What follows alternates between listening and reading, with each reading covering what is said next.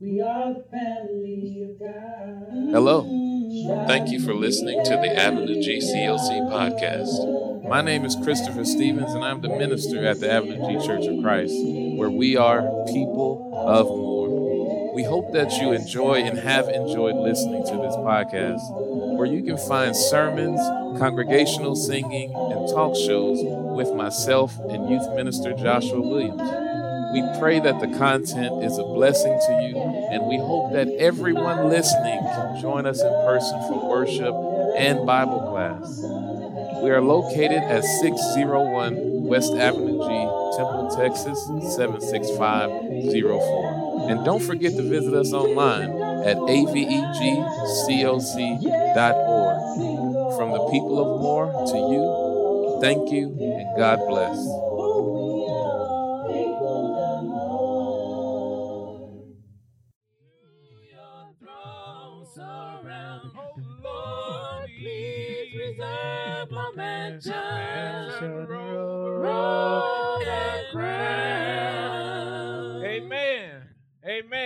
Of us are blessed to be here on this morning? I feel as though I'm blessed to be here on this morning to worship together with you all online with our skeleton crew here. We've got a we got a skeleton crew of singers so we can try to make the experience of of the song service as immersive as possible. And, and don't worry, we do have ourselves socially distanced in the corners of the room. It's a blessing to be here. I appreciate the our skeleton crew for being here on today. We have Brother Rowe, uh, Brother Stevens, my father, Josh, uh, Shatia, my mom, uh, Sister Anderson, and Brother Arnold here. We appreciate you guys uh, helping to do something positive for the members of this congregation and many others who have joined us on today to worship God in spirit and in truth. Uh, if you if you're at home right now, give them a hand for for being here. On on today, oh Sister Bond, I forgot about you, Sister Bond. She's here too. Uh, on on today, we continue our series on the uh, of laments, our series of laments, and and this series I, I felt like was necessary. Now now I want to explain to you guys because I just got another message here. Listen, we are streaming live. This isn't pre-recorded, so if you text me about something, I can't fix it. Okay, all right. So just just just deal with us as as as as uh, lovingly as you can. But I can't fix anything right now. I'm preaching. All right. So uh, we we started this series on laments on last week because I I, I was just I, I read a, a, post from uh, one of our brothers on Facebook who has submitted a post from uh, N.T. Wright that was talking about laments, and I was just like, that is really useful for right now. And and in our in our society that we exist in, in this country that we live in, where we have so many rights and so many privileges, we oftentimes don't get an opportunity to engage in laments, to express our, our deep concerns and our sufferings to God. And, and, and there's an avenue for that. We don't have to hold that in and make ourselves sick mentally and physically, but God has given us an avenue to speak to Him the things that are actually on our heart because guess what? He already knows it anyway. Amen. So when we look at this, I, I want to start off. Uh, last week we started off with the, the sermon called How. We looked at how, and, and we looked at Lamentations chapter 1. We looked at a group of God's people who were actually guilty. And so God punished them for their guilt. And in their guilt and in their suffering, even though they were guilty, God still allowed them the avenue to cry out to them. And guess what? God eventually heard their cry. And I want you to understand that that when you're going through suffering, when you're going through pain, that it's not always caused by something that you did. It's not always caused by something that you did sometimes God sets us up and, and, and puts us into places to where we can be a, a, a message and a ministry to someone else. Now, I want to talk to you this morning about something that I'm very familiar with. I don't know if you're familiar with it. Uh, uh, today, the lesson is titled Why. Today's lesson is titled Why. Now, something that I'm familiar with is double vision.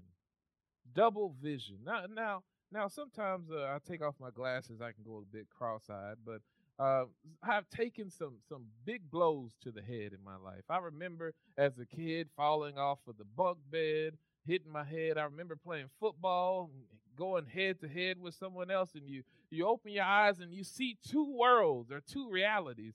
Uh, take a look at what this looks like here. Sometimes it can be as confusing as that image there, or or that image there, or even that image there. You know, you get knocked out or something, you get hit hard, you, somebody come and hold their fingers over your face and say, How many fingers do I have up? Well, let me get my vision straight first, and I'll be able to tell you.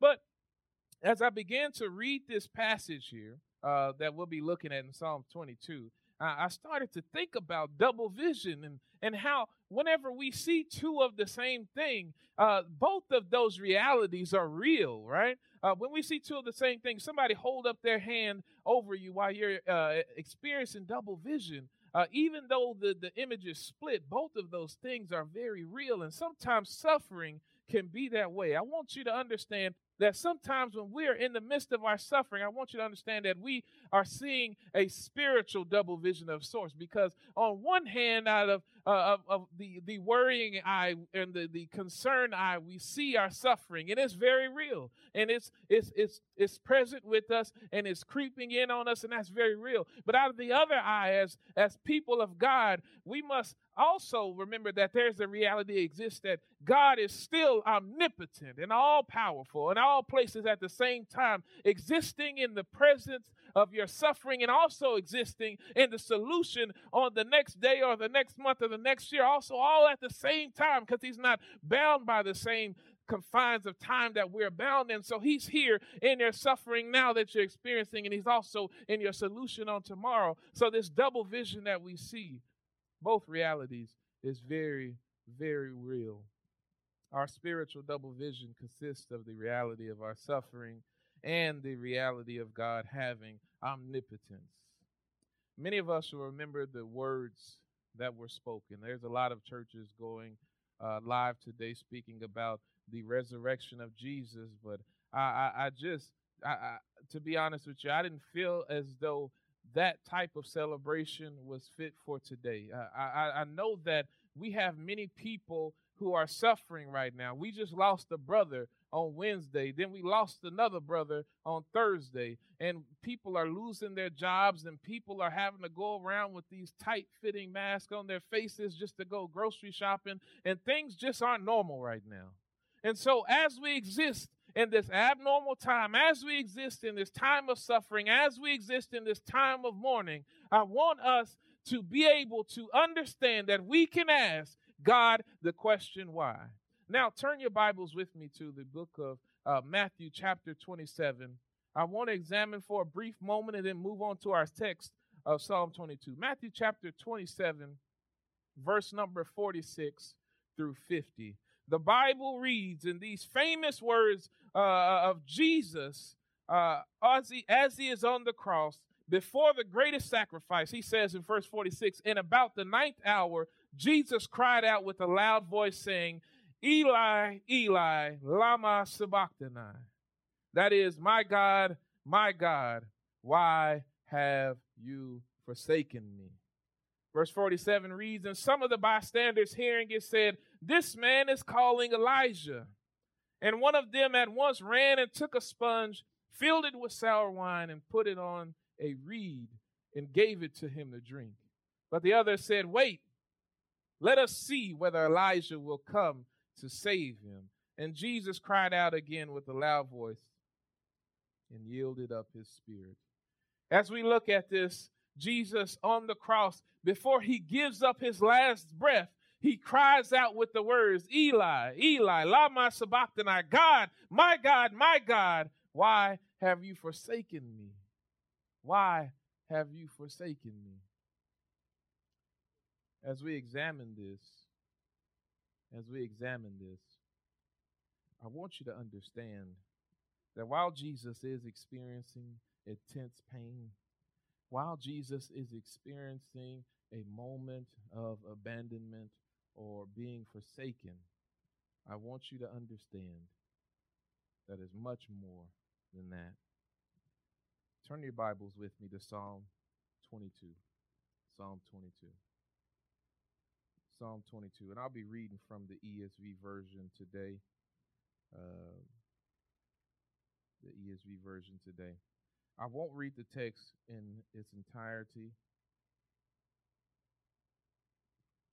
I'll start off and I'll read through it and I'll, I'll cover the text as I go through it. the Bible reads in verse 1 and 2.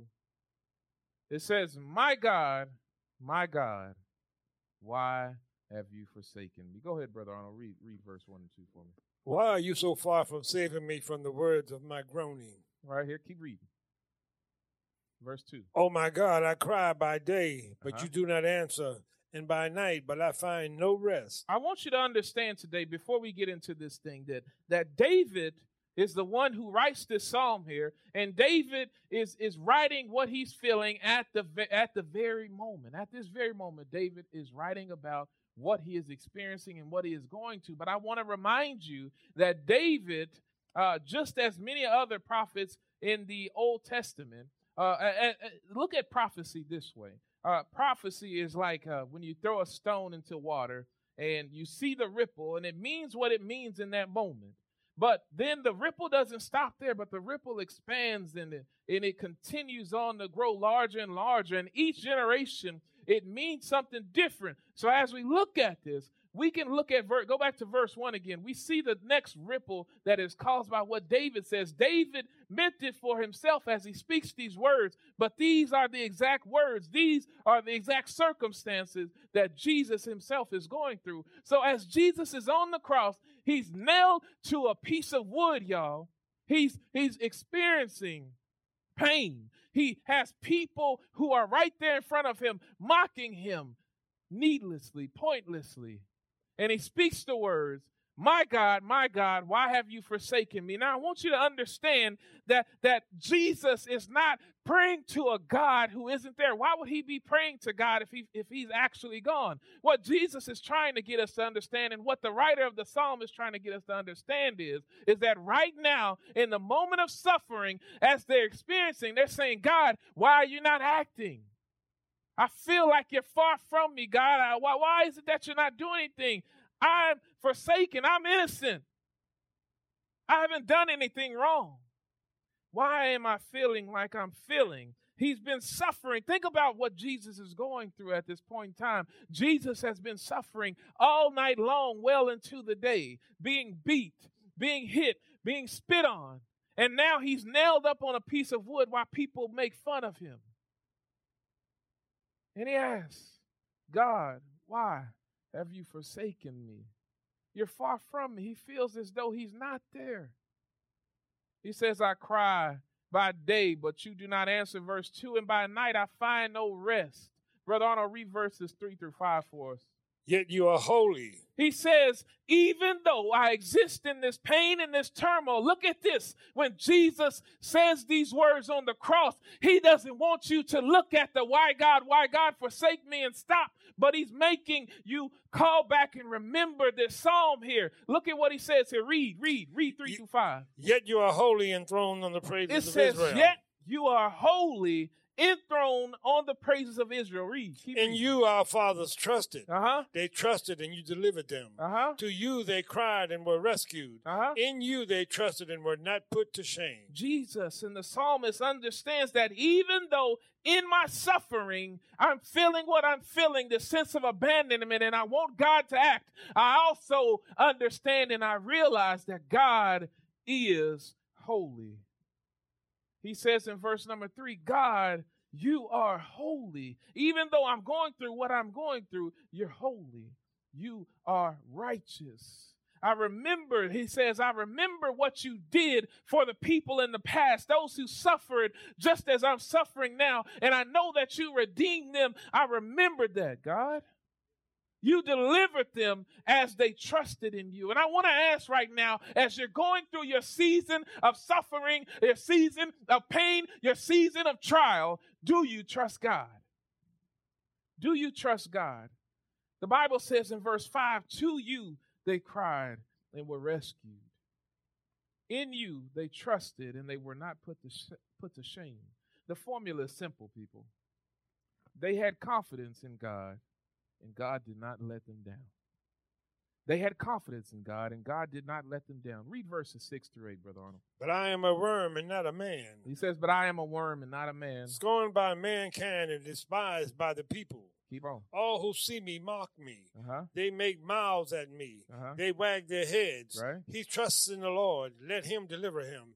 Let him rescue him, for he delights in him. His focus. Look, he saw, look, from verses 1 through 3, and then 3, uh, 4 through 5, you see this double vision happen. He's saying, on one hand, I have my suffering. On the other, I know that God is a good God and he delivers those who cry out to him. And I have to ask again, are you crying out to God in this time? Where we don't really understand what's going on. We don't know when this thing is going to be over. We don't understand what's happening and why it's happening when we ourselves feel as though we haven't done anything wrong. Are we crying out to God because we know that God responds to his children? He focuses again on his secondary vision and then he says, I'm less than a man. I'm a worm. Now, now, whenever they see themselves at this time, they would talk about them, somebody being a worm, themselves being a worm. They were looking down on themselves. He says, I'm scorned by mankind, despised by the people. All who see me mock me. Verse 7 says, and they make mouths at me, they wag their heads. They're pointing and they're laughing at this psalmist David here, and Jesus is going through the exact same thing. Look at Matthew 27, verse 43. The Bible reads what? He trusts in God. This is what they're saying about Jesus as he's on the cross. This man is dying. Nobody can honestly point a finger at him as to him being guilty, but here they are saying he trusts in God. What? Let God deliver him. They said, let God deliver him if he trusts so much in God, huh? What did he say? If he desires him, Uh-huh. for he said, I am the Son of God. Uh huh. They mocked Jesus. They made fun of Jesus. Psalm 22, 9 through 10, the Bible reads also what? Yet you are he who took me from the womb. He starts again. He he went back to the place where he was feeling like less than a man. And then he also, then he sees through that other eye again. He says, Yet, yet you are he who took me from the womb. You're the one who took me from the womb. Keep reading. You made me trust you at my mother's breast. He said, You made me trust you. You made me trust you. Verse number nine. Verse number nine. Bring that up on the screen, please. You made me trust you at my mother's breast. Verse 10. On you was I cast from my birth. It says, On you was I cast from my birth. This this verb here to throw. I was made to know you, made to love you from my birth, from my childhood, all the way into manhood. I was made to know you. Keep reading verse 10. On you was I cast from my birth, Uh-huh. and from my mother's womb you have been my God. So I've known you for a very long time, God. And you've been my God since I was a since I was a boy. Since I was young. He continues on to verse 11 through 13. What does he say? Be not far from me. Listen to the emotion here. He says again, "Don't be far from me. Come, please help me. I, I, I, I'm, I'm stuck up here in this situation, just as you might be stuck in a situation of suffering. Nothing you can do anything about, and you feel as though God is far from you. You, you know that He's there because you still cry out to Him. You still pray to Him, but He's just not acting on your situation currently. And you're saying, God, don't be far from me." please do something about my situation. I, I, know that you see me. I know who you are. I know how you how you acted for my people who have believed in you in the past. Please, please, God, don't be far from me. In verse 11, he says, Don't be far from me. Why? For trouble is near, He says, Trouble is near. Keep reading. and there is none to help.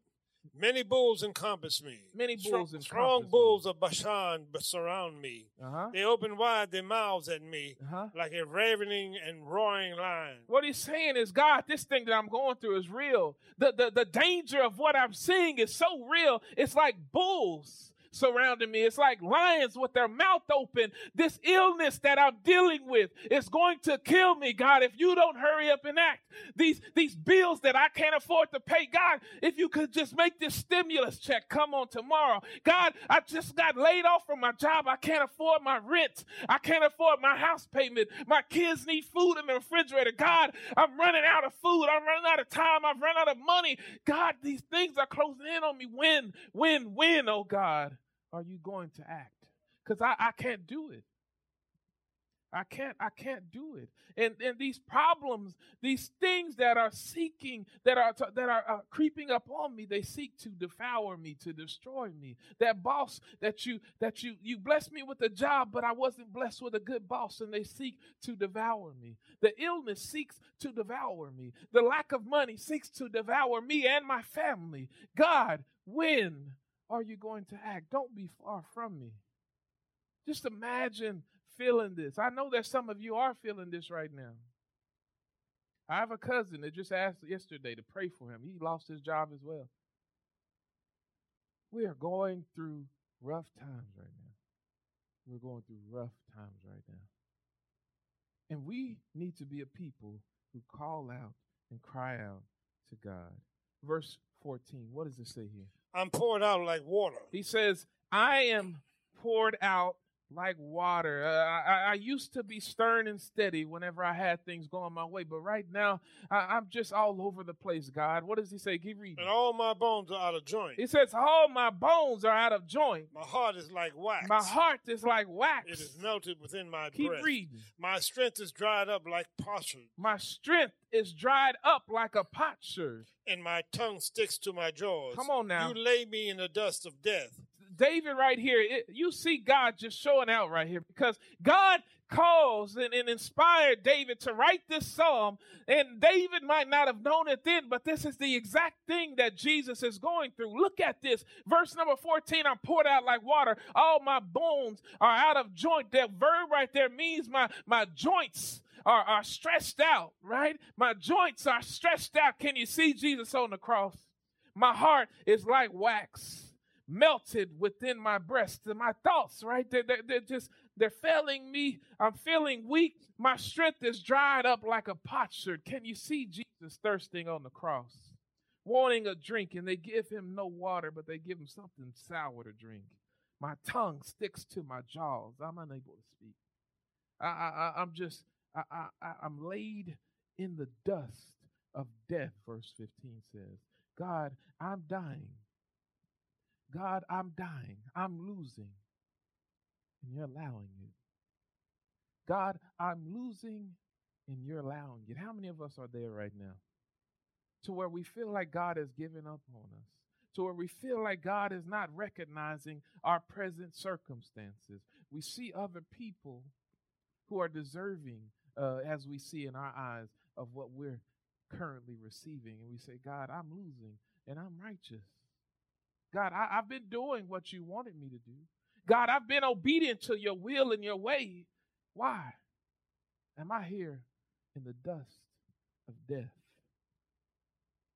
He continues on in verse number 16. It says what? For dogs encompass It says dogs encompass me. Now I want you to understand that in this time, dogs were not seen as we see dogs today. They're not man's best friend at this time, even though they had just started domesticating dogs they're not seen as man's best friend. Dogs roamed in packs at this time, and they would often be found outside of the city walls, scrounging around together to find food and to do other things that, that dogs do when they're in the wild. It says, For dogs encompass me. Keep reading. A company of evildoers encircle me. All through 18. Come on. They have pierced my hands and feet. Uh, I can count all my bones. Uh-huh. They stared and gloat over me. Uh-huh. They divide my garments among them. Now and for my clothing, they for my cast lots. clothing, they cast lots. Now he says dogs.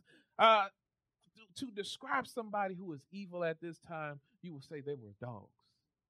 He's saying there's there's so many enemies who seek for my demise, and they're winning right now. He says they're winning right now. They're overcoming me. They're encircling me. And he says right here, and oh man, I, I look at what David says right here. There's no, there's nothing in the Bible that describes David ever having his hands and his feet pierced. Nothing. But here he says, they have pierced my hands and feet. Some some manuscripts may read uh, uh, of, of something in the source of a lion, a lion, but uh, we see in, in older ones that, that they, they say the, the, the hands and the feet were pierced. The suffering, innocent person. Jesus, hands, feet pierced. Verse 17 says, I can count all my bones. This right here is prophetic in itself. God is showing out again where it says, Not a bone of him shall be broken. But this right here describes a man. If you can see your bones, you're skinny. You're emaciated. You're, you're, you're, you're, you're spent.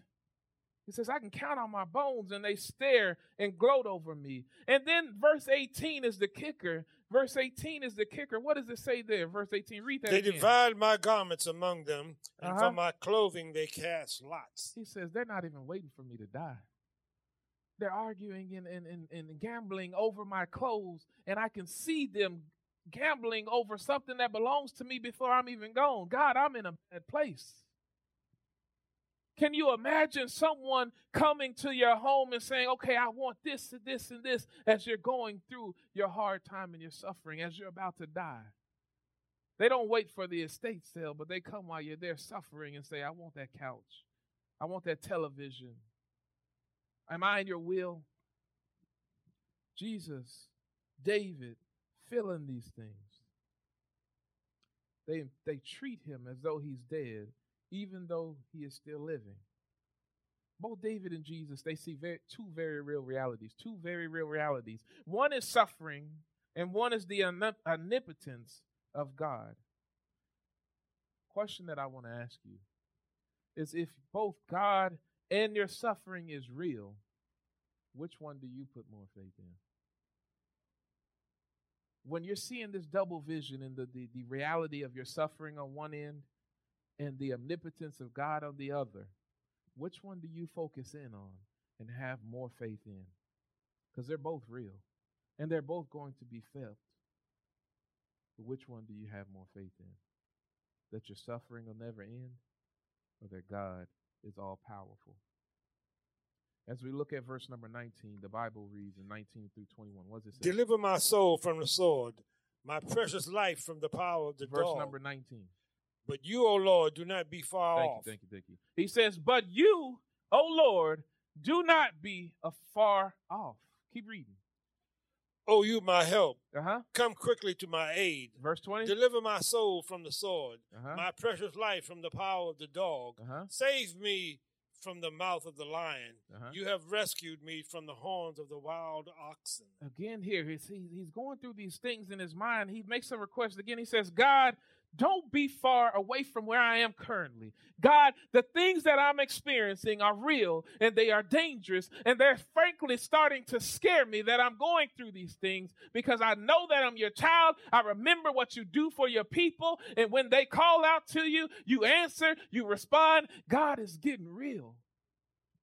God is getting real. And I need you to save me. I'm requesting for you to save me. This psalmist here and Jesus did not stop asking God to save them, for God to answer, for God to see them. They kept on asking and crying out to God for God to do something.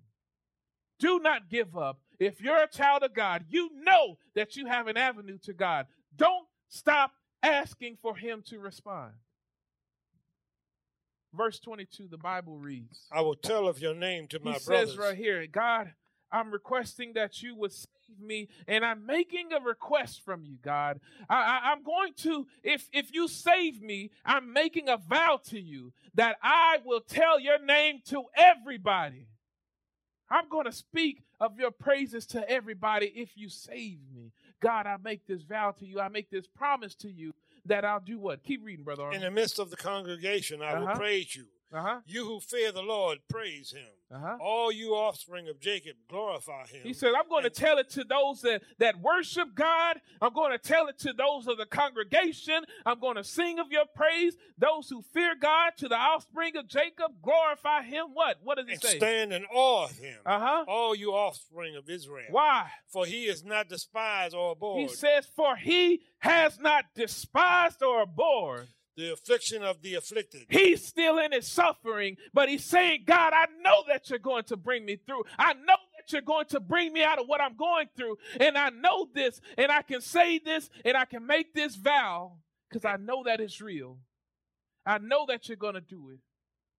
And I'm going to tell everybody that you, God, save those who are suffering. You, God, bring those out of pain that are feeling pain. You, God, bring your children out of impossible situations.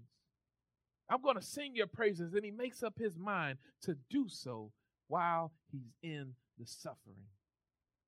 Keep reading. And he has not hidden his face from him, Uh huh. but he has but has heard when he cried to him. Uh-huh. For you come for you For from you comes my praise in the great congregation. Uh-huh. My vows I will perform before those who fear him. Now, now, now, now, reading this on the surface, we don't really see the significance of what's happening here. Now, they had what is called a votive sacrifice in this time. And this means that if somebody made a vow to God and God actually came through with the request, then at that point in time, they would not keep that good thing that God did for them to themselves. You understand that?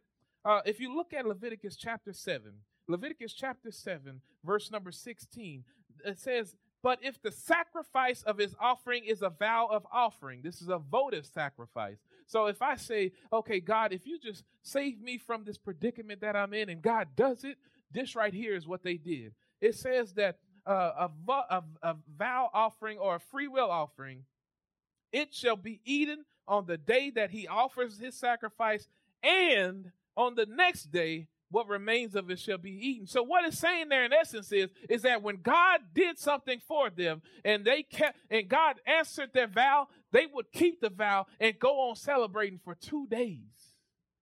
They were having a feast and celebrating for two days based on the fact that God answered their prayer. Now look, keep keep looking at this. Look at Deuteronomy chapter 12, uh, verse 17 through 19. The Bible says, You may not eat within your towns the tithe of your grain or of your wine or of your oil, or the firstborn of your herd or of the flock or of any of your vow offerings. All right, this right here. Listen, that you vow, or your free will offerings or the contribution that you present.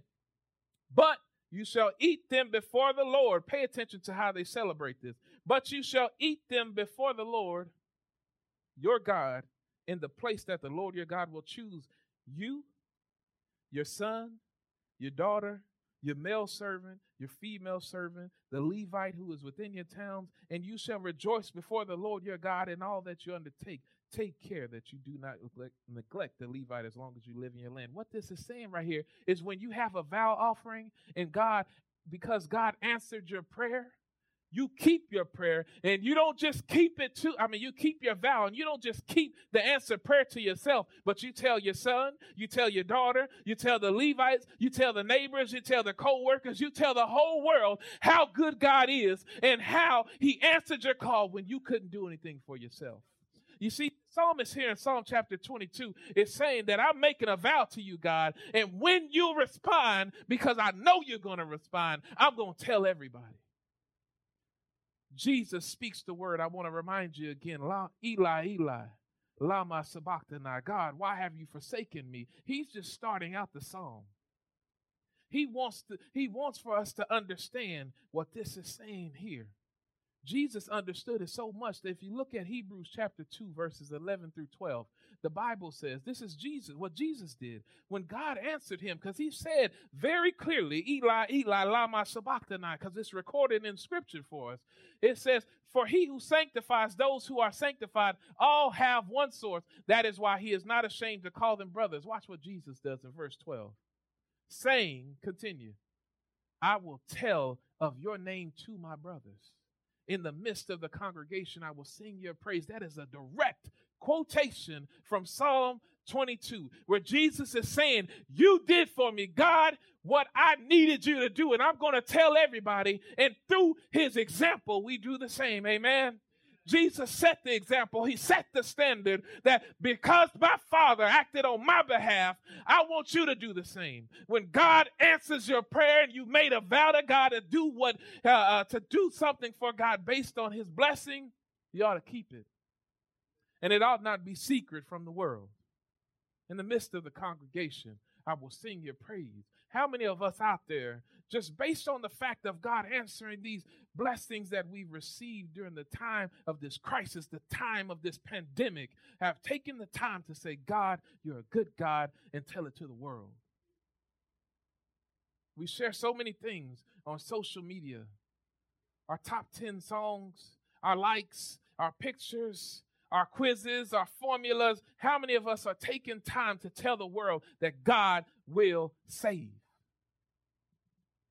Verse 22, uh, verse 26 again, Roman and in Psalms chapter 22, verse 26. Read that all the way down to to to 31. He he's saying right here, the psalmist is stating, I'm going to continue to tell people. Look at what he says in verse 26. The afflicted shall eat and be satisfied. He says, The afflicted, those, once I tell what God has done in my life, once I tell what God has done in my life, I'm going to spread the word. And when I spread the word, look what happens when your suffering is not just about you. Look what happens when you start to understand that the things that you go through sometimes aren't to benefit you, but to benefit others. When people see that you are in an impossible situation and God delivered you from it, they start to see that God is omnipotent. God is all powerful. God is the one who saves from those impossible situations that you can't save yourself from. And when they get to know that same God, the afflicted, it says, shall eat and be satisfied. Keep reading. Those who seek him shall praise the Those who seek and praise,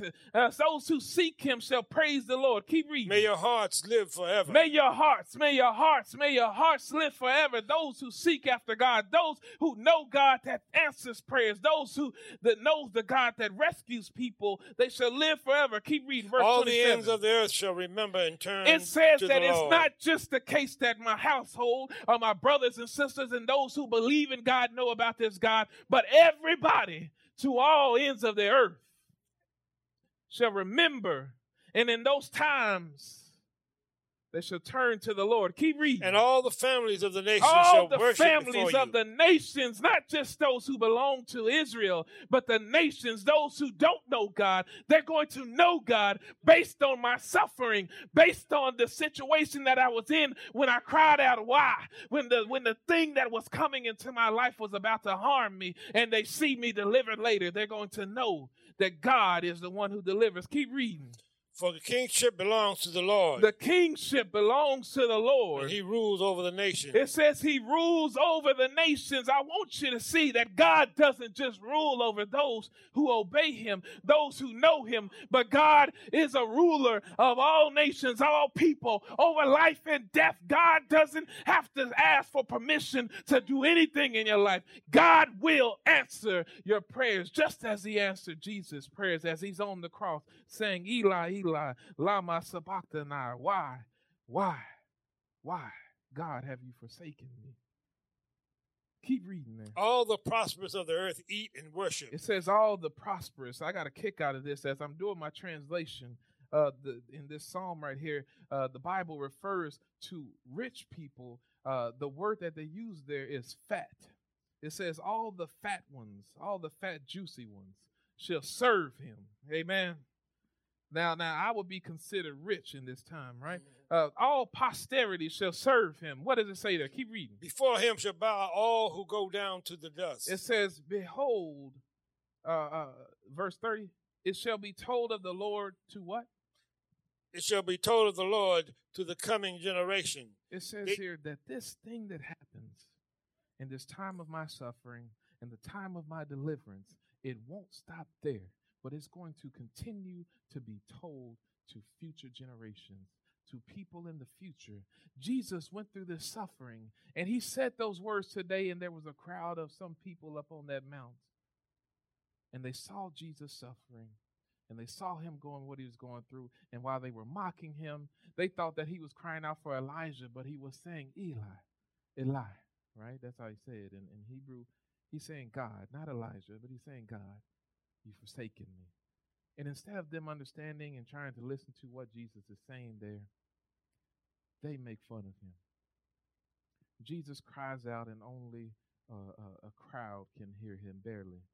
And yet, his voice still carries to April 12th, 2020. Eli, Eli, Lama Sabachthani.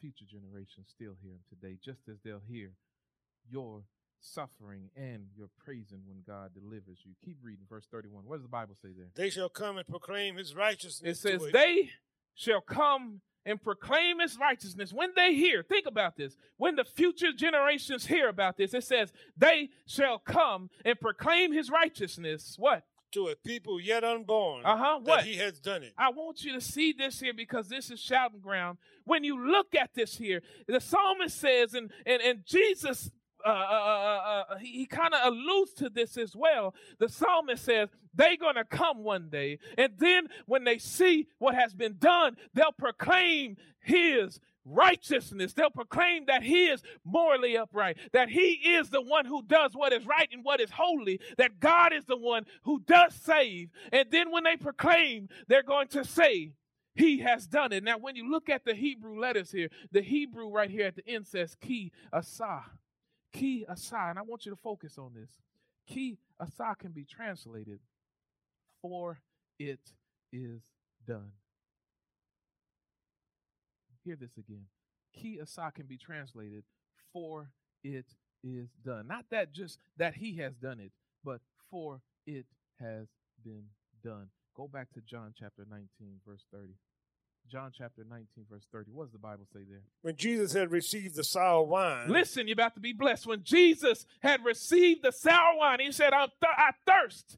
He says he received the sour wine, and he said, What? It is finished. It, it, it is finished. It is done. God has done it when he speaks the word Eli, Eli, Lama Sabachthani, he stays silent. I could just imagine Jesus on the cross sitting there saying, God, I know that my suffering is real. I know that what I'm going through is painful, but I know that you're an omnipotent God. I know that you're omnipotent God. I know that you're going to save me. I know that I feel this pain. I know that I feel less than a man. I know that they're mocking me, but I also know what you did to those people and for the people who cried out to you. God, I know this.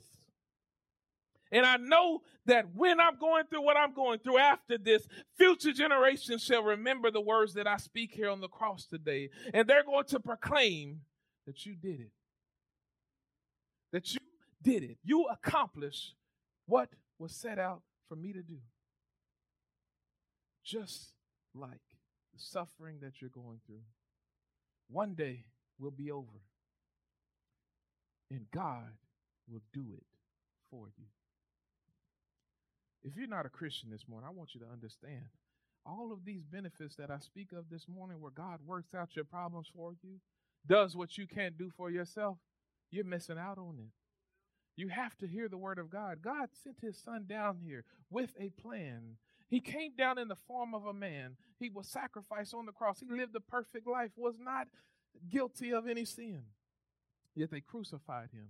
They beat him. They spit on him. He cried out on the cross, Eli, Eli, lama sabachthani. And I have to just ask the question this morning, do you believe it? Do you believe that Jesus came down here to do that and make that sacrifice happen for you? The, sec- the next thing that you must do is repent of your sins. You have to say, I, I, I choose to change my mind about the things that I'm doing. I don't want to sin anymore. I, am not okay with living in sin. And when you change your mind, it leads to a change of action. Will you confess that Jesus Christ is the Son of God? When you do so, you pledge allegiance to Jesus Christ.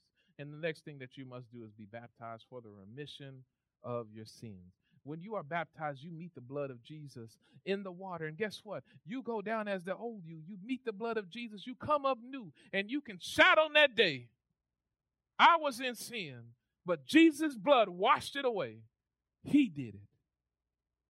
It is finished. I want you to respond to the call.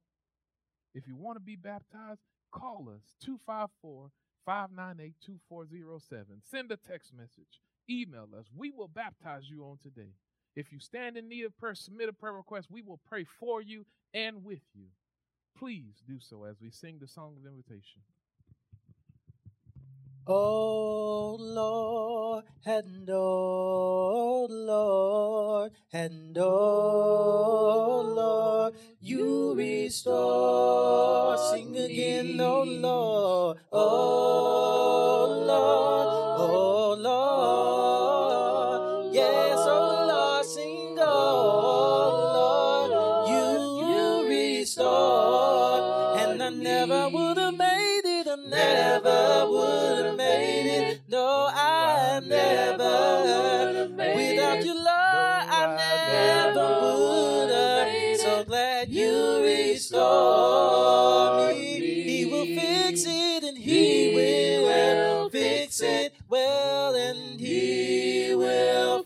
it. Give it to him. He will fix it and you restore. So glad that I found favor. I found favor and oh, I found, I found favor in your sight, Lord. I found, and I'm so glad that you restore. Yes, Lord. I found mercy and I found mercy. I found mercy, and I found mercy, you restore. Sing Jesus, Jesus, Jesus, Jesus, Jesus. Sing Jesus, Jesus, Jesus, Jesus, Jesus, Jesus. I'm so glad that you restore. Sing one more time now. Jesus, Jesus, Jesus. Jesus, Jesus, Jesus, I'm so glad I can call on your holy name. Jesus, I'm so glad that you restored me. It's not over. Keep listening for some singing. If anybody has a reason to sing, we do. Well, now we do. Well, if anybody has a reason to sing, yeah, we do. Yes, you know that we do. Come on and let's praise the Lord. Come on and let's praise the Lord. Well, let's praise the Lord. Well, let's praise the Lord. Sing it again. If anybody has a reason to, sing. you know that we do. Yes, we do. We do. Come on, if anybody has we do a reason to sing, we do. We do. Yes, we do. We do. Come on, let's praise the Lord. Come on, let's praise the Lord. Well, let's praise the Lord. Well, let's praise the Lord. If anybody, message to give, yes, we do. We do. Yes, we do. We do. If anybody has message to give, come on, you know that we do. Yes, we do. Come on and let's praise the Lord. We let's praise the Lord. Come on and let's praise the Lord. Yeah, let's praise the Lord.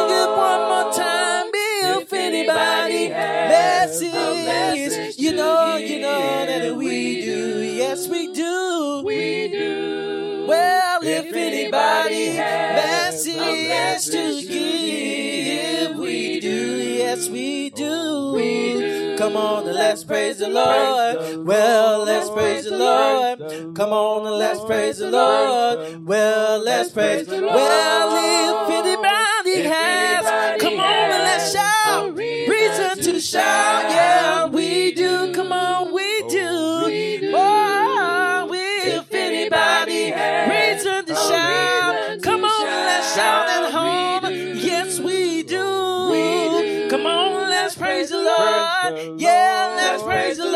Lord. Yeah, let's praise the Lord. Yeah, come on and let's shout.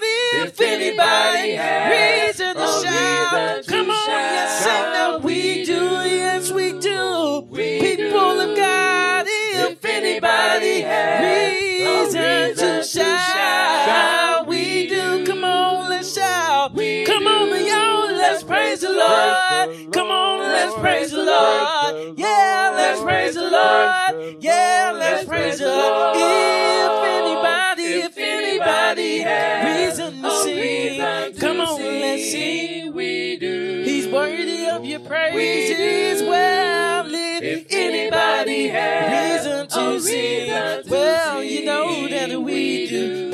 People of God, We come on, y'all, let's praise the Lord. Come on, let's praise the Lord. Come on, let's praise the Lord. He's worthy.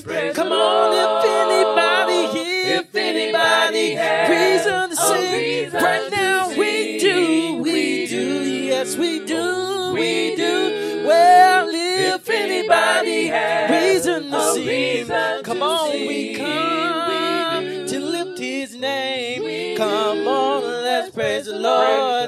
Come on, let's praise the Lord. Come on, let's praise the Lord. Come on, let's praise the Lord. Amen. If anybody has a reason to sing, we do. Amen. People of God, we are going through a tough time. We we know that we're all experiencing uh, moments of unprecedented, and uh, we just come to give God some praise on this morning. And whatever you're struggling with, Whatever you're going through on this morning, we want you to sing with us. Ask God to give you that mountain. Whatever you're trying to get over, whatever you're struggling with, we're going to ask God to give us the victory. He's able to give you the victory. He's able to deliver you. He's able to help you climb over. All you got to do is put your trust in Him. Amen. Give me this mountain is what we're going to be singing. Sing with us. Soprano, sing with us. Give me this mountain. Come on. Give me this mountain. Give me this mountain.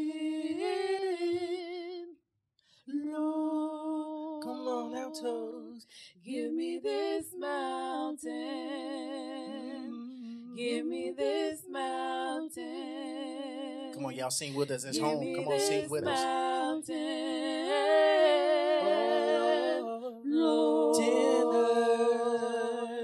Give me this mountain. Y'all better sing praises to his name. Give me this mountain. Whatever you're going through in your life, sing to him. Give me this mountain. He's able to do it. Sing, Lord. Lord. In the basin. Give me this mountain. Oh,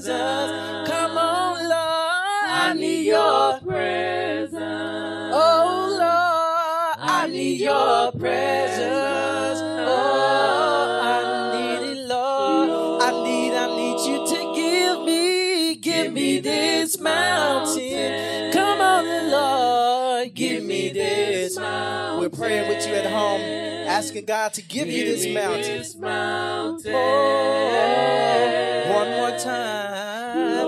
Last time, Lord, give me, give me this mountain. Please Give me this mountain. Give me this mountain. Give give me this mountain.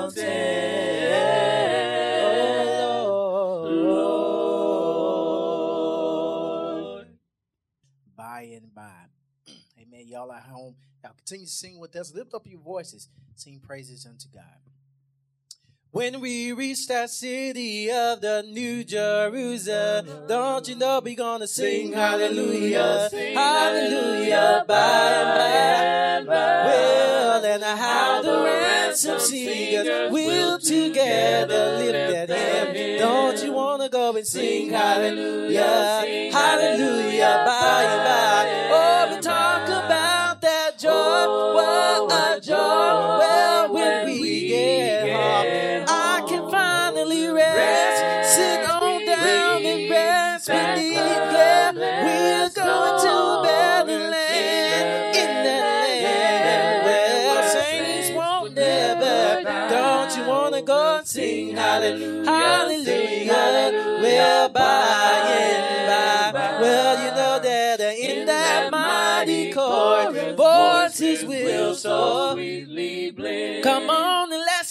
sing hallelujah, hallelujah, by and by. Well, don't you know that God will be our sadness, pleasures that will never end. Don't you wanna go and sing hallelujah, well, hallelujah, by and by. Come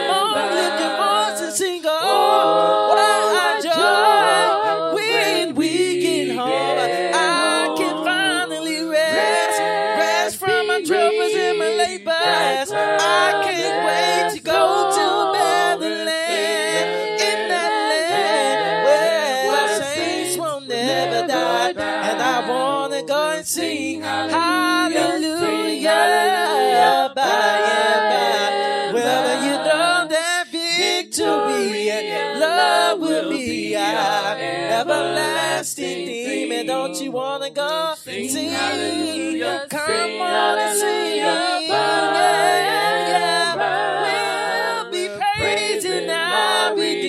Redeemer there beside the Don't you wanna go so we can sing? Sing hallelujah, sing hallelujah. Come on and sing, y'all. Well, lift your voice and sing, oh, oh what a joy, what a joy when we get home. I, I can't wait so we can rest, sit on down and rest beneath.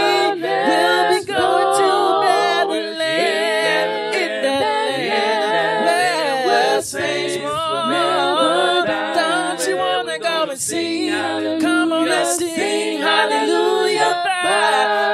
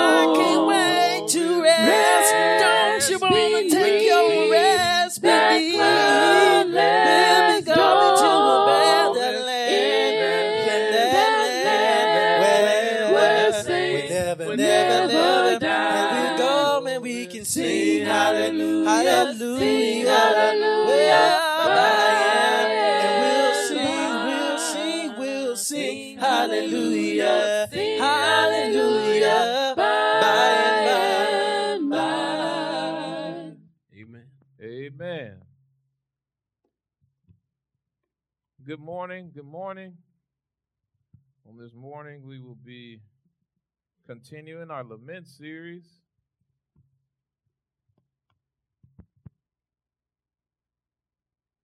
And we'll be coming from another uh, psalm on this morning.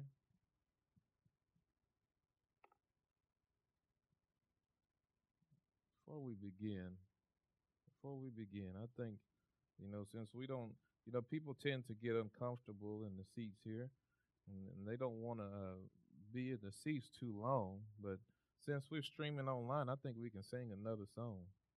I think we can sing another song. Yeah. Um, uh, let's sing one that we're familiar with. Let's sing Mansion, Robe, and Crown. Mansion, Robe, and Crown. Mansion, Robe, and Crown. Let's sing.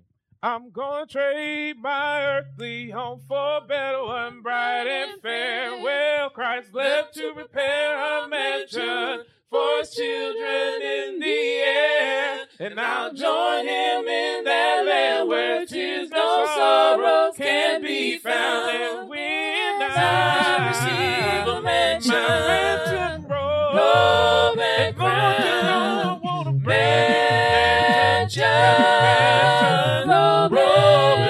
crown. I know that there's peace, peace and love will always abound. You let, Let me to your throne surround. And Lord, Please preserve a mansion, mansion, robe, robe and crown. Oh, and the Whether weather there is always Oh, fair, for the there's sunshine sunshine. day and night. Oh, no cold, no rain will fall there. Oh, For the sun shines ever bright. And I'll Need no heavy garment. I'll just wrap my robe around. When I receive my mansion, mansion robe. robe